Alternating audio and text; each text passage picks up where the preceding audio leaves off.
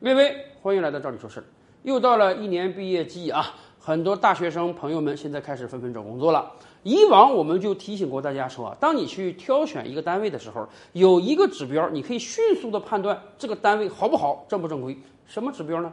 他几号开工资？基本上啊，在每个月十号之前开上个月工资的企业，都是大企业、正规的企业、有良心的企业。相对而言，我们知道，当劳动者完成了一整个月工作的之后，你最好是第二天就把他整月工资都开了，不要拖欠嘛。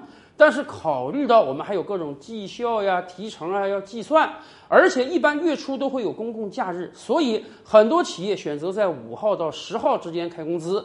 给财会人员一个计算的时间，这些企业是真正能做到对员工工资不拖不欠的，我们可以称之为好企业。还有一部分企业呢，可能是这个老板心眼儿有点小，老想这个钱儿在自己账上多趴几天，所以他们选择。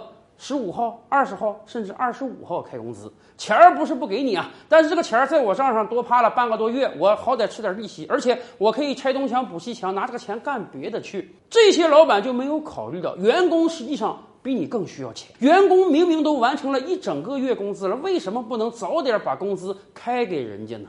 当然，还有些更鸡贼的企业，人家是真正的压一个月工资。七月份的工资呢，我可能九月十号才发给你；八月份的工资呢，我十月十号才发给你。人家美其名曰说，我每个月十号开工资啊，实际上压了你整整四十天。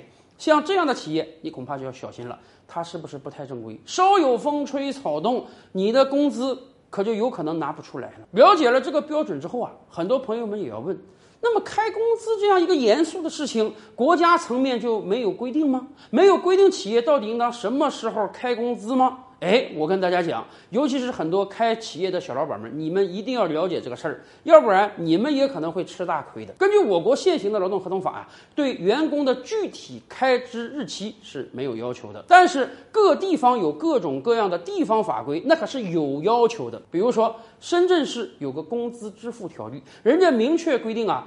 当劳动者完成了一整个月工作之后，而且你当时跟他约定的就是月薪的话，你必须在七天之内把工资开给人家。也就是说，压十天都不行啊！一月份的工作完成之后，二月七号就得给人开工资。当然，考虑到有很多企业有特殊情况，所以人家特别打了个补丁，经与员工协商同意呢，你可以再延五天。也就是说，一月份的工资的人，最晚你二月十二号之前就得开。这已经不是好不好的问题了，这是你守不守法的问题。可是有些人呢，就把国家的法律当儿戏。前不久，深圳就发生了一个事儿。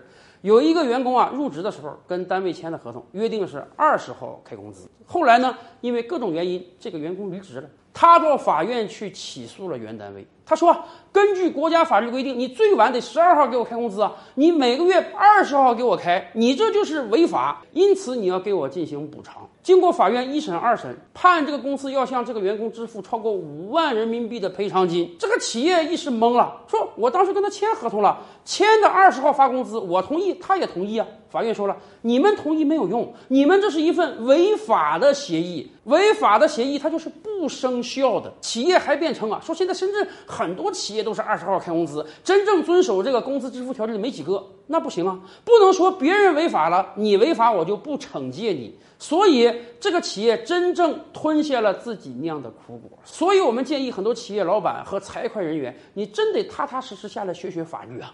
你不学法律，你可能觉得一时之间占了便宜，未来有你吃苦头的时候。